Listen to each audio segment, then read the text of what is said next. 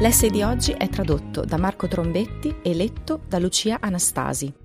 Il titolo originale è What You Can't Say ed è stato scritto da Paul Graham nel gennaio del 2004. La versione italiana si intitola Cosa non si può dire. Hai mai visto una tua vecchia foto e ti sei sentito in imbarazzo per il tuo aspetto? Ci vestivamo davvero così? Sì, e non avevamo idea di quanto sembrassimo ridicoli. È nella natura della moda essere invisibile, così come il movimento della Terra è invisibile a tutti noi che ci stiamo sopra. Quello che mi spaventa è che ci sono anche le mode morali. Sono altrettanto arbitrarie e altrettanto invisibili per la maggior parte della gente, ma sono molto più pericolose. La moda è erroneamente confusa con il buon design. La moda morale è erroneamente confusa con il bene. Vestirsi in modo strano vuol dire farsi ridere dietro, Violare le mode morali può farti licenziare, ostracizzare, incarcerare o persino uccidere. Se si potesse viaggiare a ritroso in una macchina del tempo, una cosa sarebbe vera ovunque si andasse. Bisogna stare attenti a quello che si dice. Le opinioni che consideriamo innocue avrebbero potuto metterti in guai seri. Ho già detto almeno una cosa che mi avrebbe messo in guai seri in gran parte dell'Europa del XVII secolo e che mise Galileo in grossi guai quando la disse che la Terra si muove. Sembra essere una costante nel corso della storia. In ogni epoca la gente credeva a cose che erano semplicemente ridicole e ci credeva così tanto che chi avesse detto il contrario sarebbe finito in guai seri. La nostra epoca è diversa? Per chiunque abbia letto un po' di storia, la risposta è quasi certamente no. Sarebbe una notevole coincidenza se la nostra fosse la prima epoca a sistemare tutto, è stimolante pensare di credere a cose che la gente in futuro troverà ridicole. Cosa dovrebbe stare attento a non dire chi tornasse a trovarci in una macchina del tempo? È ciò che voglio analizzare qui. Ma voglio fare qualcosa di più che scioccare tutti con l'eresia del giorno. Voglio trovare ricette generali per scoprire ciò che non si può dire, in qualsiasi epoca. Il test conformista. Partiamo da un test. Hai delle opinioni che saresti riluttante a esprimere di fronte a un gruppo di tuoi coetanei? Se la risposta è no, è meglio che ti fermi a rifletterci sopra. Pensi sia una coincidenza il fatto che tu creda a tutto quello a cui dovresti credere? È probabile che non lo sia. È probabile che pensi solo a quello che ti viene detto. L'altra alternativa sarebbe che tu considerassi ogni domanda in modo indipendente e trovassi le stesse risposte che ora sono considerate accettabili. Sembra improbabile, perché avresti dovuto commettere anche gli stessi errori. I cartografi inseriscono deliberatamente piccoli errori nelle loro mappe, in modo da poter capire quando qualcuno le copia. Se un'altra mappa ha lo stesso errore, è una prova quasi schiacciante. Come ogni altra epoca della storia, la nostra mappa morale contiene quasi certamente qualche errore. E chi commette gli stessi errori probabilmente non l'ha fatto per caso, Sarebbe come se qualcuno sostenesse di aver deciso autonomamente nel 1972 che i jeans a campana erano una buona idea. Se credi a tutto quello in cui dovresti credere ora, come puoi essere sicuro che non avresti creduto in tutto quello a cui eri tenuto a credere se fossi cresciuto tra i proprietari delle piantagioni del sud prima della guerra civile, o in Germania negli anni 30, o tra i mongoli nel 1200, se è per questo? È probabile che l'avresti fatto. Nell'epoca in cui si usavano termini come ben adattato, l'idea sembrava essere che ci fosse qualcosa di sbagliato in te se pensavi a cose che non osavi dire ad alta voce. Questo sembra il contrario di come dovrebbe essere. Quasi certamente c'è qualcosa di sbagliato in te se non pensi cose che non osi dire ad alta voce. Guai. Cosa non possiamo dire? Un modo per trovare queste idee è semplicemente osservare le cose che la gente dice e per le quali finisce nei guai. Naturalmente, non stiamo solo cercando cose che non possiamo dire, cerchiamo cose che non possiamo dire che siano vere, o almeno abbiano abbastanza possibilità di esserlo da far sì che la questione rimanga aperta. Ma molte delle cose che la gente si mette nei guai per aver detto probabilmente superano questa seconda soglia più bassa. Nessuno si mette nei guai per aver detto che 2 più 2 fa 5 o che la gente a Pittsburgh è alta 3 metri. Dichiarazioni così palesemente false possono essere considerate battute o nel peggiore dei casi prove di follia, ma è improbabile che facciano arrabbiare qualcuno. Le affermazioni che fanno infuriare le persone sono quelle che temono possano essere credute. Sospetto che le affermazioni che fanno arrabbiare di più le persone siano quelle che temono possano essere vere. Se Galileo avesse detto che la gente a Padova era alta tre metri, sarebbe stato considerato un innocuo eccentrico. Dire che la Terra orbitava intorno al Sole era un'altra questione. La Chiesa sapeva che questo avrebbe fatto riflettere la gente. Certamente, guardando al passato, questa regola generale funziona bene. Molte delle dichiarazioni per cui la gente si è messa nei guai ora sembrano innocue, quindi è probabile che i visitatori del futuro siano d'accordo con almeno alcune delle affermazioni che mettono le persone nei guai oggi. Non esistono dei Galileo oggi? Improbabile. Per trovarli, tieni traccia delle opinioni che mettono la gente nei guai e comincia a chiederti: potrebbe essere vero? Ok, può essere un'eresia o un qualsiasi equivalente moderno, ma potrebbe anche essere vero? Eresia. Questo però non ci darà tutte le risposte. E se nessuno si fosse già messo nei guai per un'idea in particolare?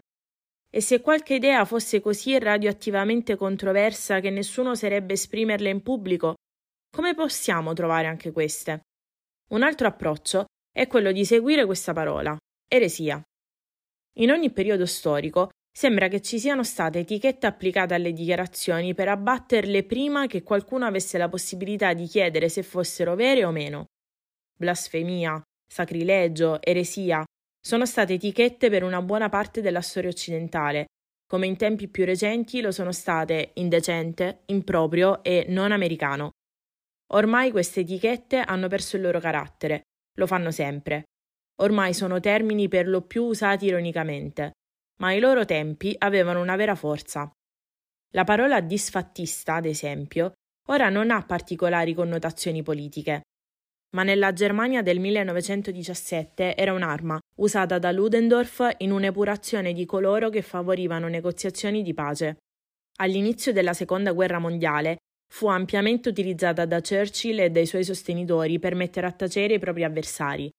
Nel 1940 qualsiasi argomentazione contro la politica aggressiva di Churchill era disfattista.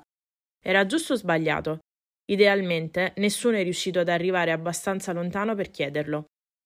Oggi, naturalmente, abbiamo molte etichette di questo tipo, dal versatile inappropriato al temuto divisivo. In qualsiasi periodo dovrebbe essere facile capire cosa siano tali etichette, semplicemente osservando quelle che le persone chiamano idee con cui non sono d'accordo, oltre che false.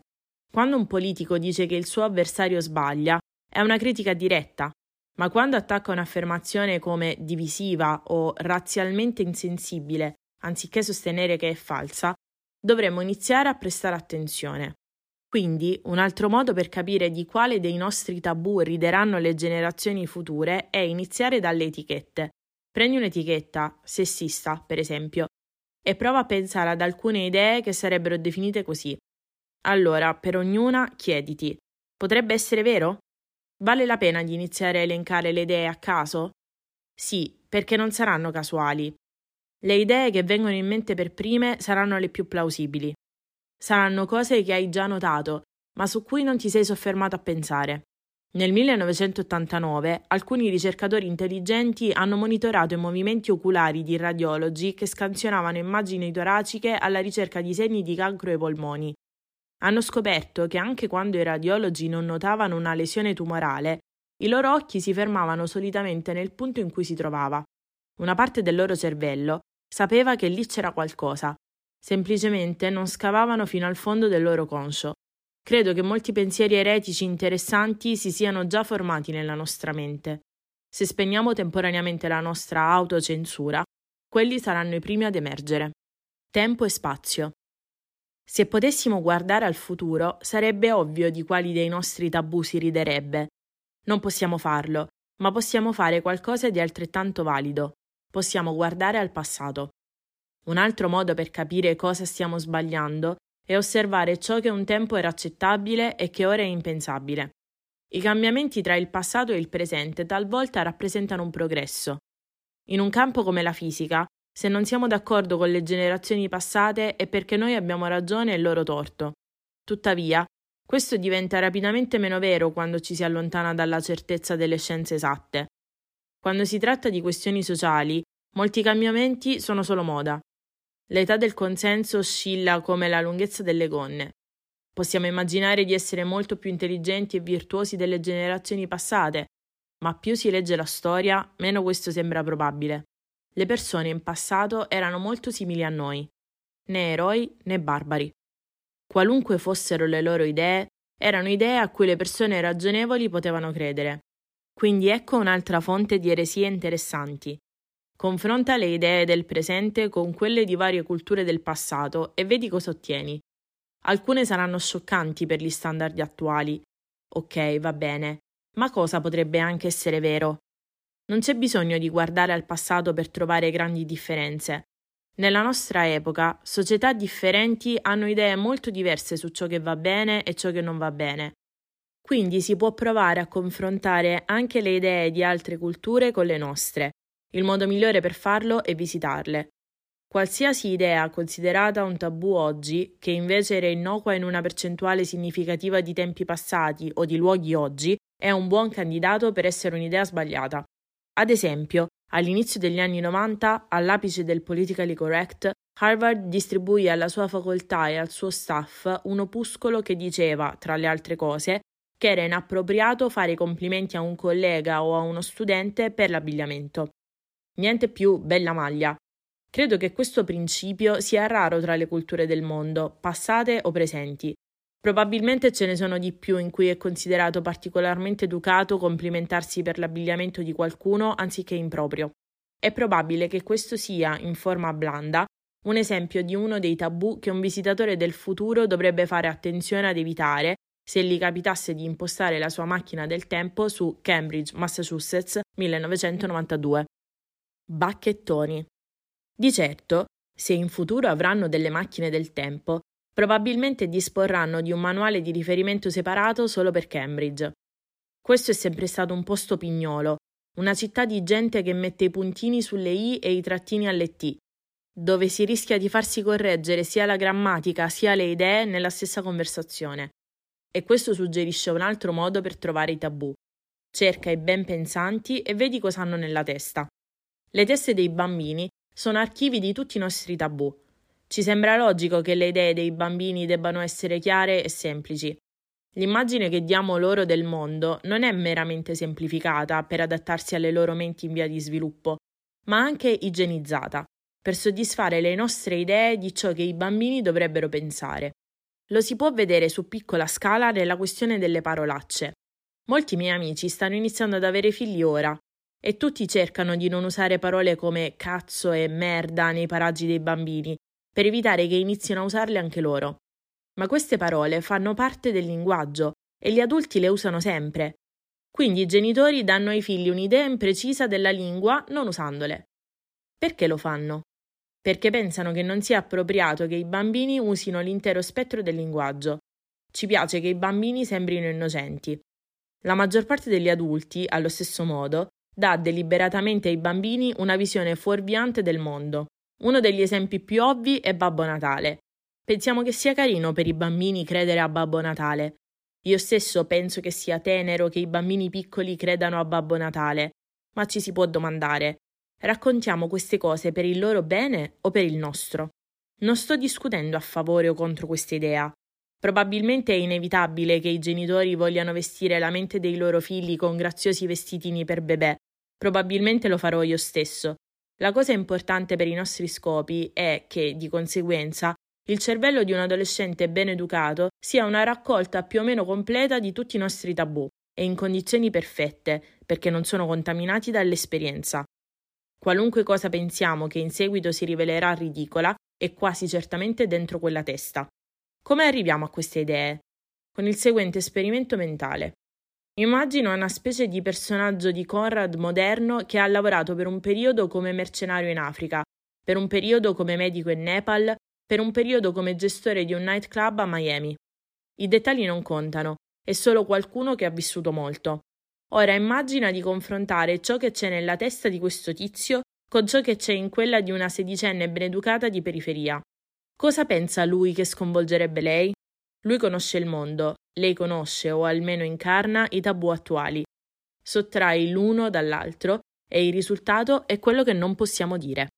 Meccanismo. Mi viene in mente un altro modo per capire cosa non possiamo dire.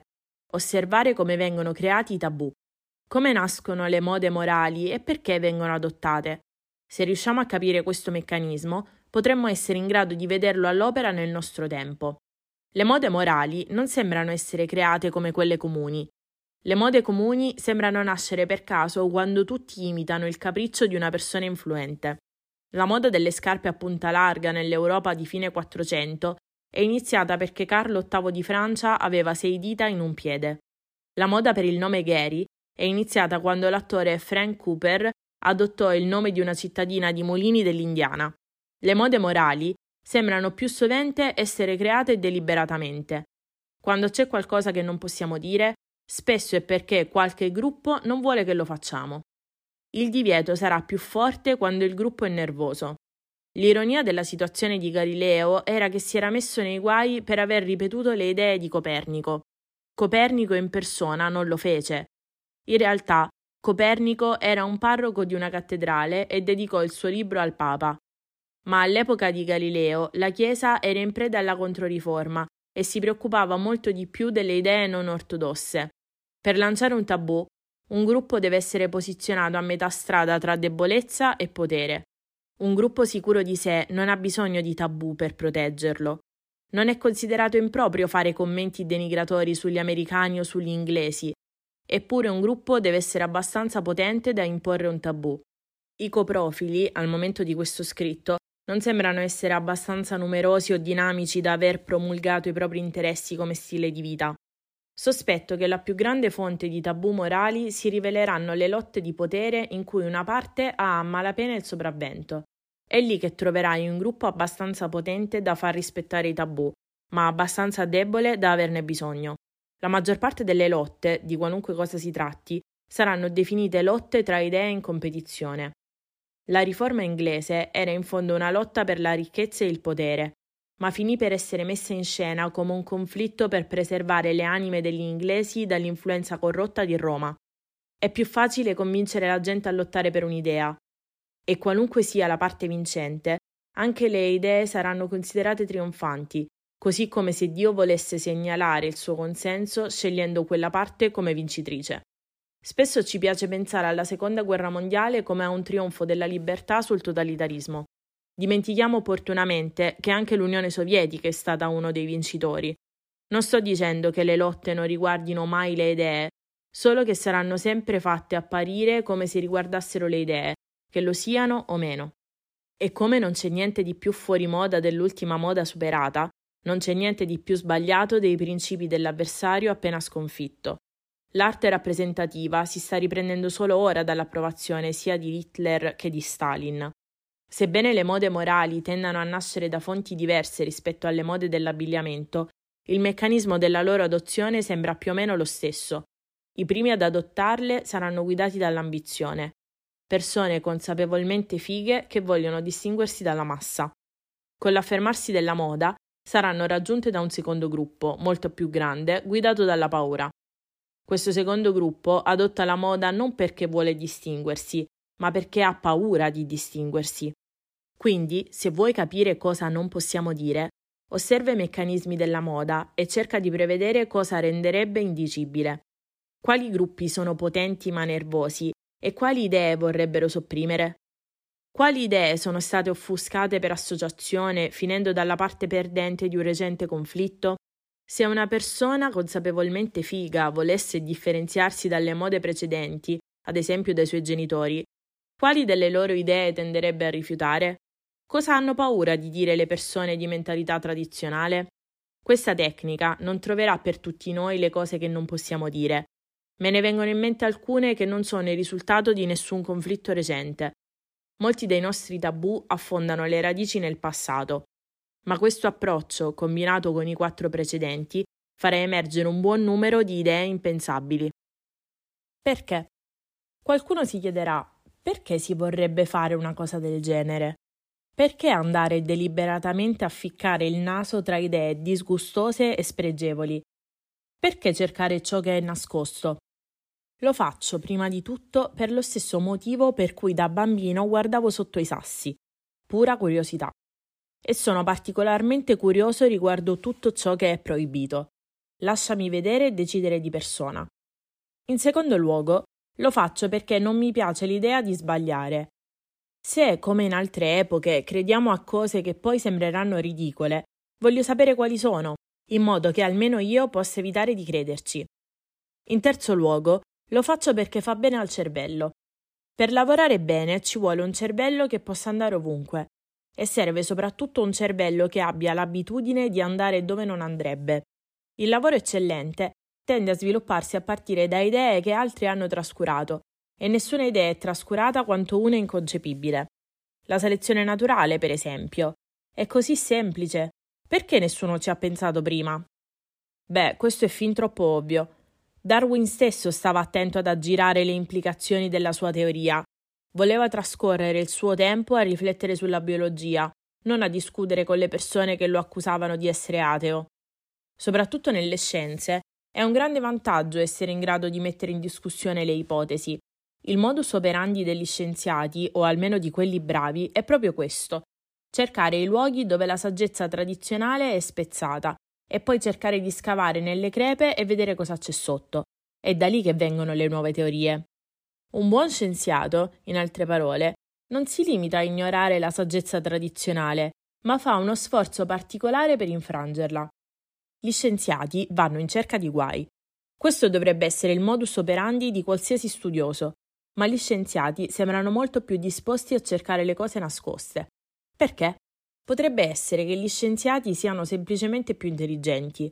La maggior parte dei fisici potrebbe, se necessario, superare un dottorato di ricerca in letteratura francese, ma pochi professori di letteratura francese potrebbero superare un dottorato di ricerca in fisica. Oppure potrebbe essere perché nelle scienze è più chiaro se le teorie siano vere o false, e questo rende gli scienziati più audaci. Oppure potrebbe essere che, poiché nelle scienze è più chiaro se le teorie siano vere o false, bisogna essere intelligenti per ottenere un lavoro come scienziato piuttosto che solo un buon politico. Qualunque sia il motivo, sembra esserci una chiara correlazione tra l'intelligenza e la volontà di prendere in considerazione idee scioccanti. Questo non è solo perché le persone intelligenti lavorano attivamente per trovare falle nel pensiero tradizionale, Credo che anche le convenzioni abbiano meno influenza su di loro, tanto per cominciare. Lo si può vedere nel modo in cui si vestono. Non è solo nelle scienze che l'eresia ripaga. In qualsiasi campo competitivo si può vincere alla grande vedendo cose che gli altri non hanno il coraggio di vedere. E in ogni campo ci sono probabilmente eresie che pochi osano dichiarare. Nell'ambito dell'industria automobilistica americana girano molte voci in merito al calo della quota di mercato. Eppure la causa è così ovvia che qualsiasi osservatore esterno potrebbe spiegarlo in un secondo. Fabbricano automobili scadenti e lo fanno da così tanto tempo che ormai i marchi automobilistici statunitensi sono antimarchi, qualcosa per cui si comprerebbe un'auto nonostante, non a ragione. La Cadillac ha smesso di essere la Cadillac delle auto verso il 1970. Eppure sospetto che nessuno osi dirlo. In caso contrario, queste società avrebbero cercato di risolvere il problema. Allenarsi a pensare pensieri impensabili ha dei vantaggi che vanno al di là dei pensieri stessi. È come fare stretching. Quando ci si distende prima di correre, si mette il corpo in posizioni molto più estreme di quelle che assumerà durante la corsa. Se riesci a pensare cose così fuori dagli schemi da far rizzare i capelli alle persone, non avrai problemi a fare piccoli viaggi fuori dagli schemi che la gente chiama innovativi. Pensieri stretti. Quando trovi qualcosa che non puoi dire, cosa ci fai? Il mio consiglio è di non dirla, o almeno scegli le tue battaglie. Supponiamo che in futuro ci sia un movimento per vietare il colore giallo. Le proposte di dipingere qualsiasi cosa di giallo sono denunciate come gialliste, così come chiunque sia sospettato di apprezzare il colore. Le persone a cui piace l'arancione sono tollerate, ma guardate con sospetto. Supponiamo che tu ti renda conto che non c'è niente di sbagliato nel giallo.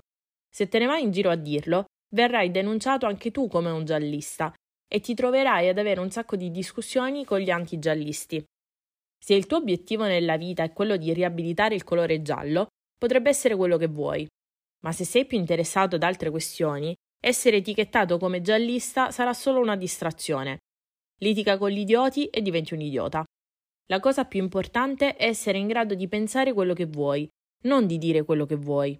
E se ritieni di dover dire tutto quello che pensi, questo potrebbe impedirti di pensare pensieri impropri. Io penso sia meglio seguire la politica opposta. Traccia una linea netta tra i tuoi pensieri e il tuo eloquio. Nella tua testa è permesso tutto. Nella mia testa mi impegno a coltivare i pensieri più oltraggiosi che io possa immaginare. Ma come in una società segreta, niente di ciò che accade all'interno dell'edificio dovrebbe essere raccontato agli estranei. La prima regola del Fight Club è che non si parla del Fight Club. Quando Milton stava per visitare l'Italia nel 1630, Sir Henry Wotton, che era stato ambasciatore a Venezia, gli disse che il suo motto doveva essere i pensieri stretti e il viso sciolto. Pensieri chiusi e un volto aperto. Sorridi a tutti e non dire loro cosa stai pensando. Era un saggio consiglio. Milton era un tipo polemico e l'Inquisizione era un po' ostile a quel tempo. Ma credo che la differenza tra la situazione di Milton e la nostra sia solo una questione di grado. Ogni epoca ha le sue eresie e se non si viene arrestati per queste, si finisce almeno nei guai al punto da diventare una completa distrazione. Ammetto che sembra da codardi stare zitti.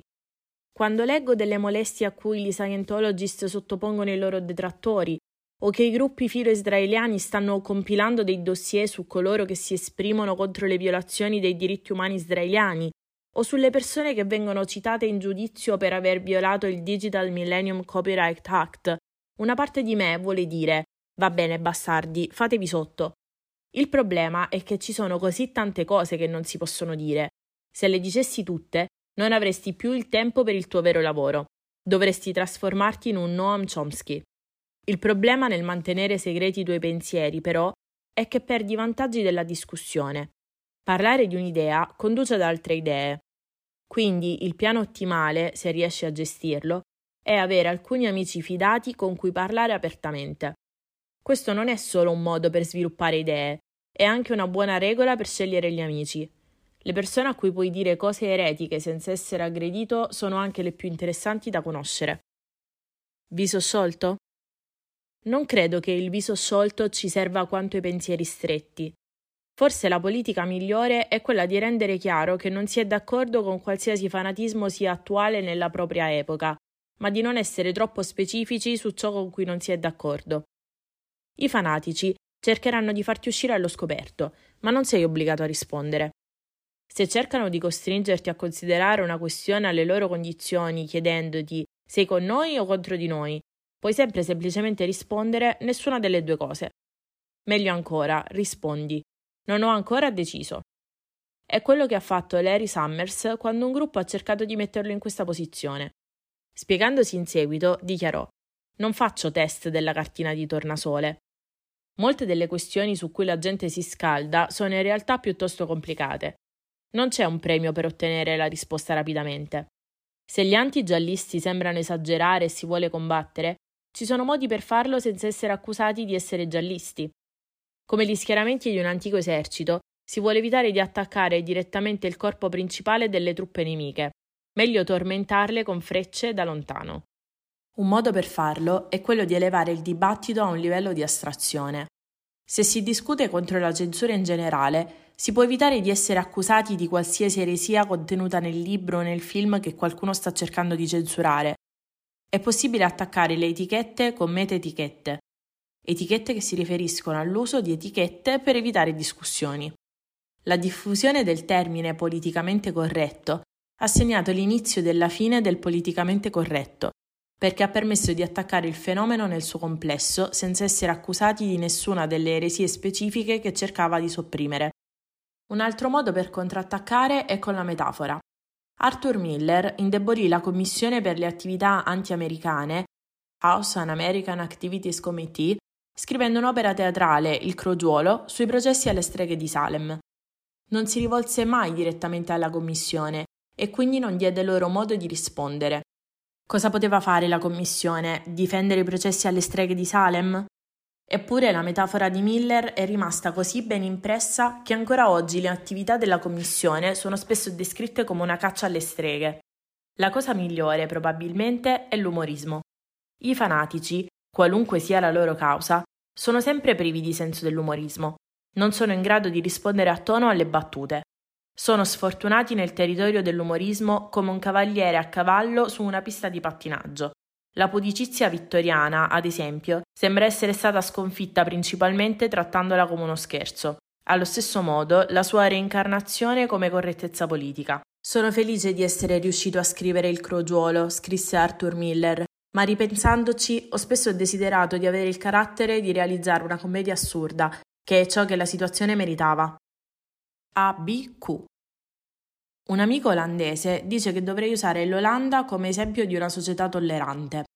È vero che hanno una lunga tradizione di apertura mentale comparativa. Per secoli i Paesi Bassi sono stati il luogo dove andare a dire cose che non si potevano dire altrove e questo ha contribuito a rendere la regione un centro di borse di studio e di industria, che sono strettamente legate da più tempo di quanto la maggior parte delle persone si renda conto.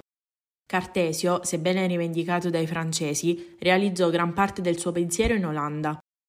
Eppure mi chiedo, gli olandesi sembrano vivere la loro vita sommersi da regole e regolamenti. Ci sono così tante cose che non si possono fare lì. Non c'è davvero nulla che non si possa dire?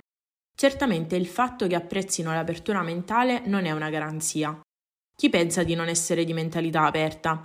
La nostra ipotetica signorina della periferia pensa di essere di larghe vedute, non le è stato insegnato ad esserlo? Chiedi a chiunque e diranno tutti la stessa cosa. Sono di mentalità piuttosto aperta, anche se tracciano un limite alle cose che sono davvero sbagliate. Alcune tribù possono evitare sbagliato come giudicante e possono invece utilizzare un eufemismo dal suono più neutro come negativo o distruttivo. Quando le persone non sono brave in matematica lo sanno perché ottengono le risposte sbagliate nei test. Ma quando le persone non sono capaci di avere una mentalità aperta, non lo sanno, anzi, tendono a pensare il contrario. Ricorda, è nella natura della moda essere invisibile, altrimenti non funzionerebbe.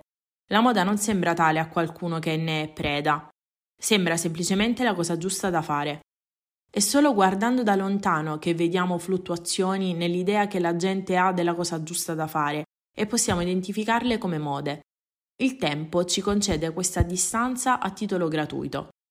In effetti, l'arrivo di nuove mode rende le vecchie facili da individuare, perché per contrasto sembrano così ridicole. Da un'estremità dell'oscillazione di un pendolo, l'altra estremità sembra particolarmente lontana. Vedere la moda nel proprio tempo, però, richiede uno sforzo consapevole. Senza il tempo a darti la distanza, devi crearla tu stesso. Invece di far parte della malavita, allontanati il più possibile e guarda cosa sta facendo. E presta particolare attenzione quando un'idea viene soppressa. I filtri web per minori e dipendenti spesso vietano i siti contenenti pornografia, violenza e incitamento all'odio. Cosa conta come pornografia e violenza? E cos'è esattamente incitamento all'odio? Sembra una frase tratta da 1984. Etichette come quella sono probabilmente il più grande indizio. Se un'affermazione è falsa, questa è la cosa peggiore che si possa dire al riguardo. Non c'è bisogno che tu dica che è un'eresia. E se non è falsa, non dovrebbe essere soppressa. Quindi, quando vedi dichiarazioni attaccate come X ista o Y ica, sostituisci i tuoi attuali valori di X e Y. Sia nel 1630 sia nel 2030 è un segnale inequivocabile che qualcosa non va. Quando senti usare queste etichette, chiedi il perché soprattutto se sei tu ad usarle. Non è solo la malavita che devi imparare a guardare da lontano. Devi essere in grado di osservare i tuoi pensieri da lontano. Questa non è un'idea radicale, tra l'altro, è la differenza principale tra bambini e adulti. Quando un bambino si arrabbia perché è stanco, non sa cosa sta succedendo. Un adulto può prendere le distanze dalla situazione abbastanza da dire non farci caso, sono solo stanco, non vedo perché non si possa, con un processo simile, imparare a riconoscere e screditare gli effetti delle mode morali. Devi fare quel passo in più se vuoi pensare con chiarezza. Ma è più difficile, perché ora lavori contro i costumi sociali anziché insieme a loro. Tutti ti incoraggiano a crescere fino al punto in cui puoi ridimensionare il tuo cattivo umore. Pochi ti incoraggiano a continuare fino al punto in cui puoi ridimensionare i cattivi umori della società. Come fai a vedere l'onda quando sei l'acqua? Poni sempre domande. Questa è l'unica difesa. Cosa non puoi dire? E perché? Grazie per aver ascoltato questa puntata di Paul Graham, il pifferaio magico dei nerd. Trovate tutti gli articoli di Paul Graham tradotti in italiano su paulgraham.it e gli originali in inglese su paulgraham.com. Alla prossima!